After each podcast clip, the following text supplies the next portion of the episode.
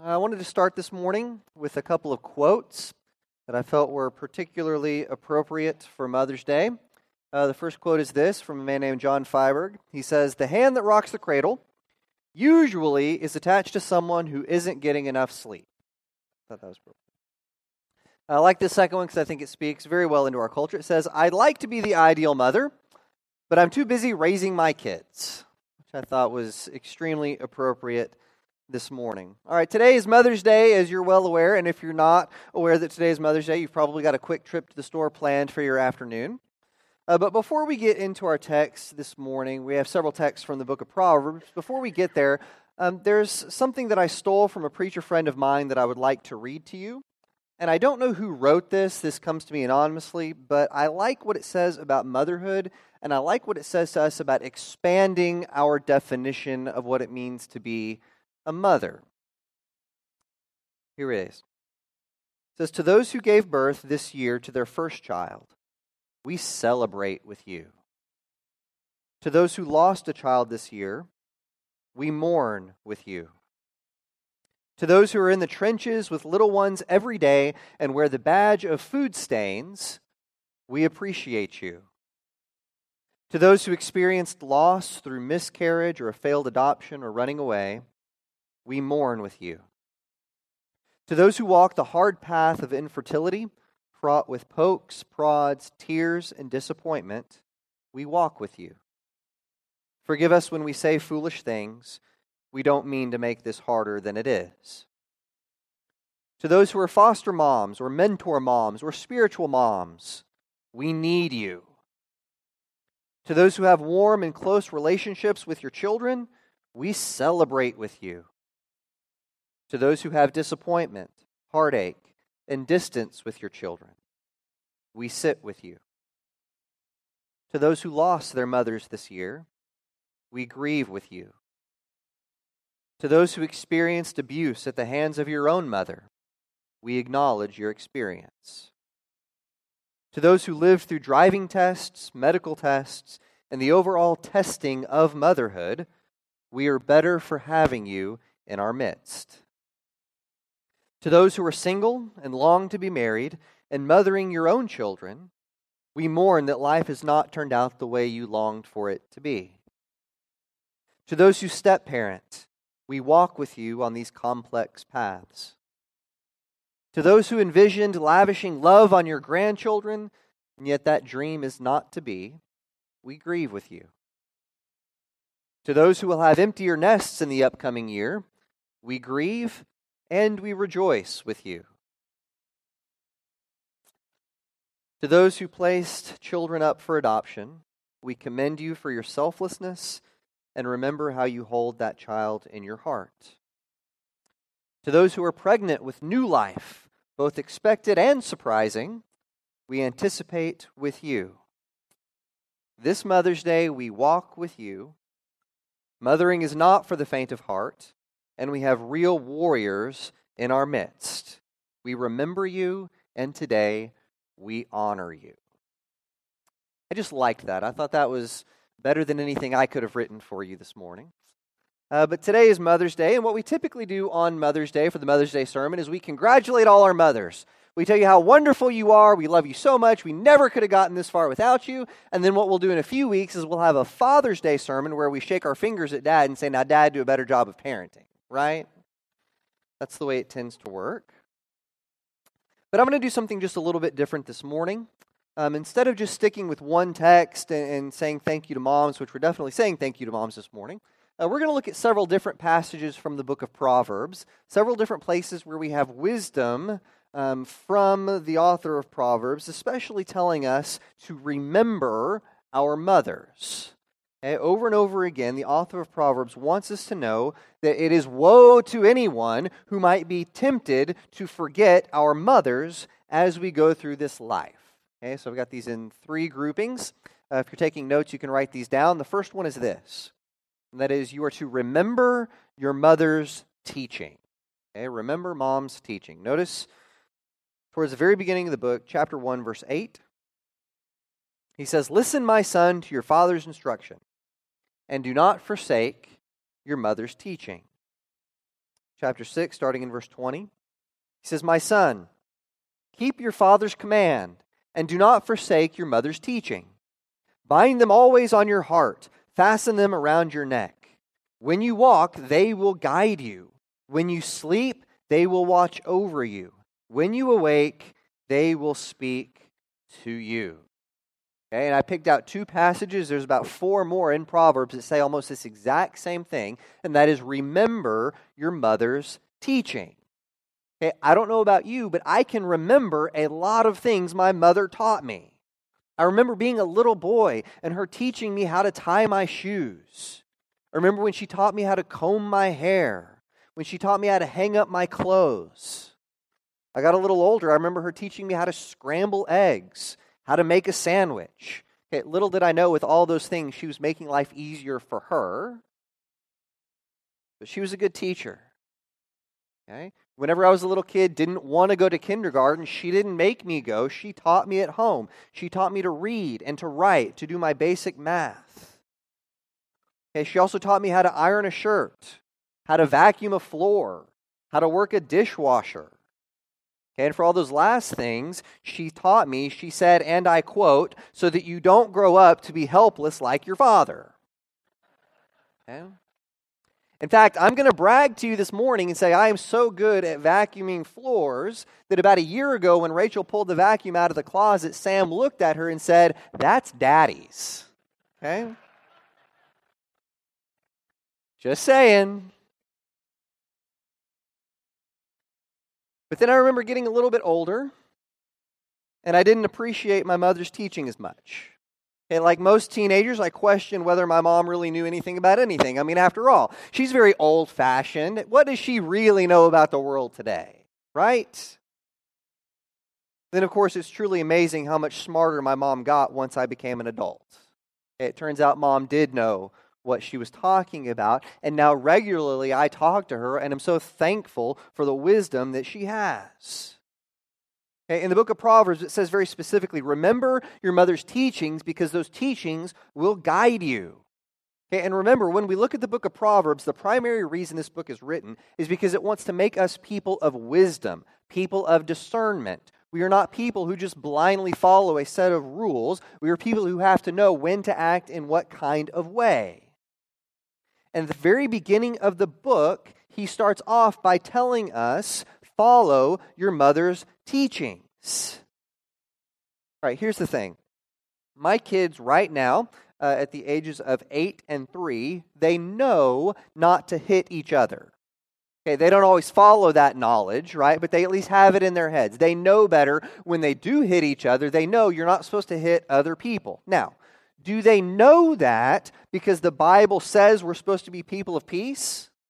Eh, do they know not to hit each other because, after all, in the Sermon on the Mount, Jesus says, turn the other cheek? Is that why they know not to hit each other? Or do they know not to hit each other because that's what mom and dad said? Okay? It's because that's what mom and dad said. All right, your first training in righteousness always comes from your parents. You learn your first lessons of right and wrong from mom and dad. You start off life as a follower of your parents. Now, later, we are supposed to transition and become followers of Jesus Christ. What will determine how easy it is to transition from following mom and dad to following Jesus is how well the teaching from mom and dad coincides with the teaching of Jesus. Does that make sense? We're always following somebody. Okay, so all of us need to be thankful for our moms or for whoever helped fill that role for the teaching we received. And if you're a mom this morning, just know that the things that you are teaching now will form the foundation for your child's spiritual walk. You are either setting them up today to follow after Jesus or to do something different. Fair enough? So remember your mother's teaching. All right, number two. Not only are we called to remember mom's teaching, we are also called to remember her discipline. And notice 29:15. It says a rod and a reprimand impart wisdom, but a child left undisciplined disgraces its mother. Okay, this story is probably inappropriate to tell, uh, but that's never stopped me before. Um, but now that I have your attention, Right? Okay, so this past quarter, I've been teaching the little kids on Wednesday nights. Okay, the men have their class, the women have their class, and um, me with Miss Elizabeth and my wife, we're doing the little kids. All right? After the very first Wednesday of doing all of the little kids, Rachel asked me, Well, how did it go? And I said, None of those kids know how to behave themselves. It's great. She says, Why is that great? I said, I thought it was just our kids who didn't know how to sit still and follow directions and listen. I feel so much better knowing that it's all of your kids that are acting the same way my kids are acting. In fact, I will uh, be honest and say anytime a kid acts out in church and causes a disruption, anytime we hear a kid anywhere in the auditorium causing some kind of disturbance in the middle of church, I always give Rachel a little bit of a high five uh, because that time at least it wasn't my kid, right? All right, all of you who have ever done any parenting know that one of the most difficult tasks of your life is disciplining your children. Okay? Because it doesn't work the same way with every kid. You have to tailor the discipline to the kid to a certain degree. Okay? One of the things that we can do to punish Luke in my house is we can send him out into the backyard. Okay? The worst thing to do to that kid is to isolate him from the rest of the family. Okay, you tell him, okay, Luke, go into the backyard until you can act better. He acts better real fast because he does not want to be out there by himself. Okay? We do the same thing to Sam. Say, Sam, all right, you have to go in the backyard. He's like, all right, see ya. Okay? Call me when it's about dark 30. I'll come back inside. Right? He's more than happy to go off and play and do all this stuff by himself. Okay, with Sam, I can discipline him with a strong word. Right, son, you do not act that way. And he'll just wilt. Okay? With Luke, that doesn't work. All right, using a strong word with Luke is about like whenever I give advice to the football players on TV, right? They don't listen either. And Oklahoma would win more games if they would just listen to the advice I am giving them. Okay. Discipline is hard. Okay, in fact, my parents, uh, the same people who would spank me for stuff that my sisters did, now have gone so soft that they won't tell my kids no about anything. Okay? Mom, why is Sam eating a cookie? It is right before dinner. He's going to ruin his dinner. Oh, well, David, he just needs one cookie. I mean, it's just one cookie. I'm like, really? One cookie. All right, so if you are a parent doing your best to teach your kids discipline, I sympathize with you and I congratulate you today. Okay? That single task is one of your most important ministries. Okay? Hear me say this very clearly. Disciplining your children, teaching your children right and wrong, correcting them when they do wrong, instructing them in what is right, disciplining your children is one of your most important ministries. It is one of the most important ministries you could ever do with your life. And we need to learn how to see disciplining our children as a ministry because the Bible repeatedly tells us just how important it is to discipline our children.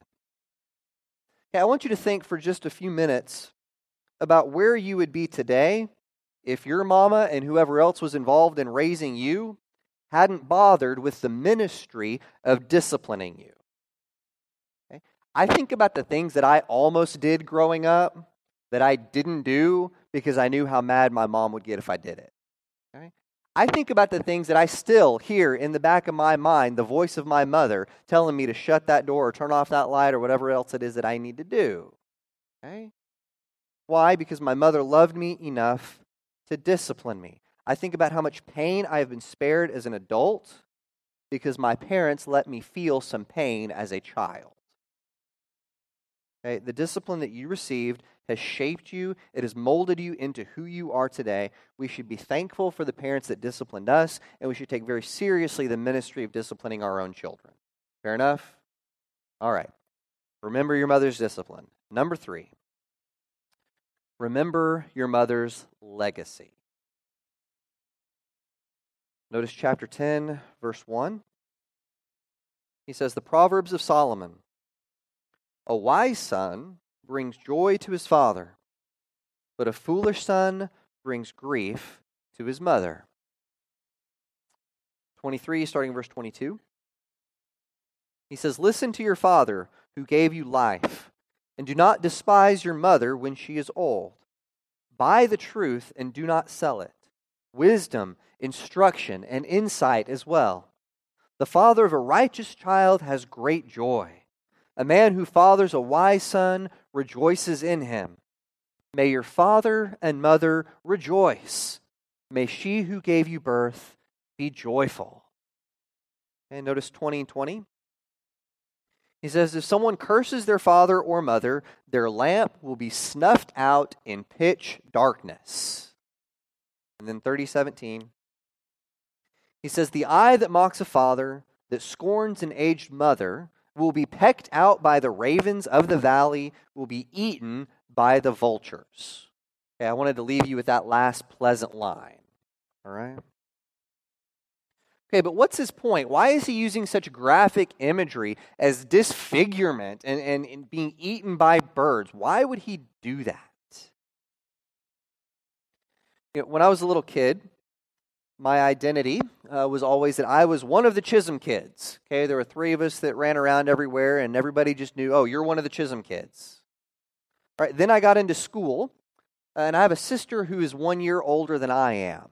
So, what was I known everywhere I ever went in school? I was Rebecca's little brother. Okay, I see all the second siblings in the audience nodding at me, right? How many of you have an older sibling who stole all of your identity? You are forever known as so and so's little brother, so and so's little sister, right?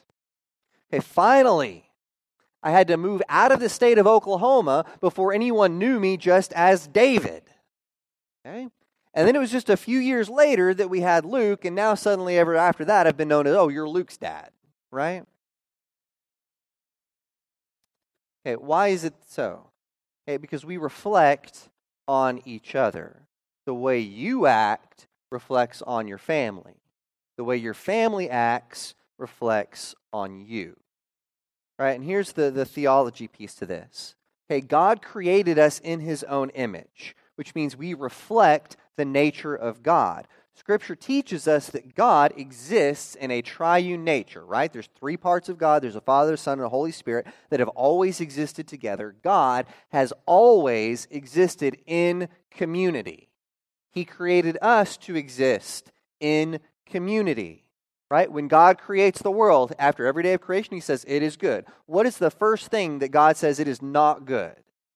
It is not good when the man is alone. So, what does he do? He creates somebody else so that again we can have community. So, God can again look at creation and say, It is good. Okay? All that this means is the way I act reflects on the other people I am in community with. Okay? Also, how we act reflects on God. Okay, so the application of this is that you represent Jesus wherever you go. Okay, if you are a follower of Jesus Christ, then everything that you do, every action you take reflects on Jesus. Also, you represent GCC wherever you go. Okay? You also represent your parents wherever you go. You always reflect on the people with whom you are in community. You know, a few months back, uh, Rachel and I were going into a school meeting to try and argue for some things for Luke that Luke needed in, in the schoolroom. Okay, and so I went in ready to go, right? Because I can be mean when I need to be mean. I know I don't look mean, but I can be mean when I need to be mean. Okay, especially if I'm fighting for something for my kid, I can get real mean, right? Okay, so I'm in there and I'm ready to be mean. And the first question they ask me is, What do you do for a living? I'm the preacher at GCC. Now I got to be nice, right? Why? Okay? Because the way I act reflects on you. Okay? The flip of that is true also. The way you act reflects on me. All right, so if you really want to honor your mother today, the absolute best way that you can do that is to live a righteous life. You want to show your mom that you love her? Follow the stuff that she told you to do. Live a righteous life. Be the kind of person that you know you're supposed to be. Do you want to leave a lasting legacy behind you? Then teach your children how to love the Lord your God with all your heart, with all your soul, with all your mind, and to love your neighbor as yourself. We should think about our legacy, and that means remembering our mothers. All right. So, your homework assignment uh, is if you have your mother still in your life, tell her today that you love her. Uh, and tell her today that you were thankful for all that she did for you, for the discipline, for the legacy that she left you, and then try to live that out in your own life. Right? And if you don't have your mother with you, just know that God is the perfect parent. God gave his own son for us so that we could be children of our Father in heaven. And no matter what else happens in your life, no matter what your earthly family does, you will always have a family in Christ Jesus. All right, at this point in our service, we're going to sing a few verses of an invitation song. During the singing of this song, this is a time for us as the church to be here for you. I will be down front, one of our shepherds will be down front. We would love to talk with you or pray with you about anything that's going on in your life. Uh, you don't know what it means to become a Christian, we would love to sit down with you and study in God's Word what it looks like to truly follow the family of God, to follow Jesus Christ your Lord. All right, but before we sing that song, I'd like to close us with a word of blessing. May the Lord bless you and keep you. May the Lord make his face to shine upon you. May the Lord be gracious to you and give you peace. Let's stand and sing.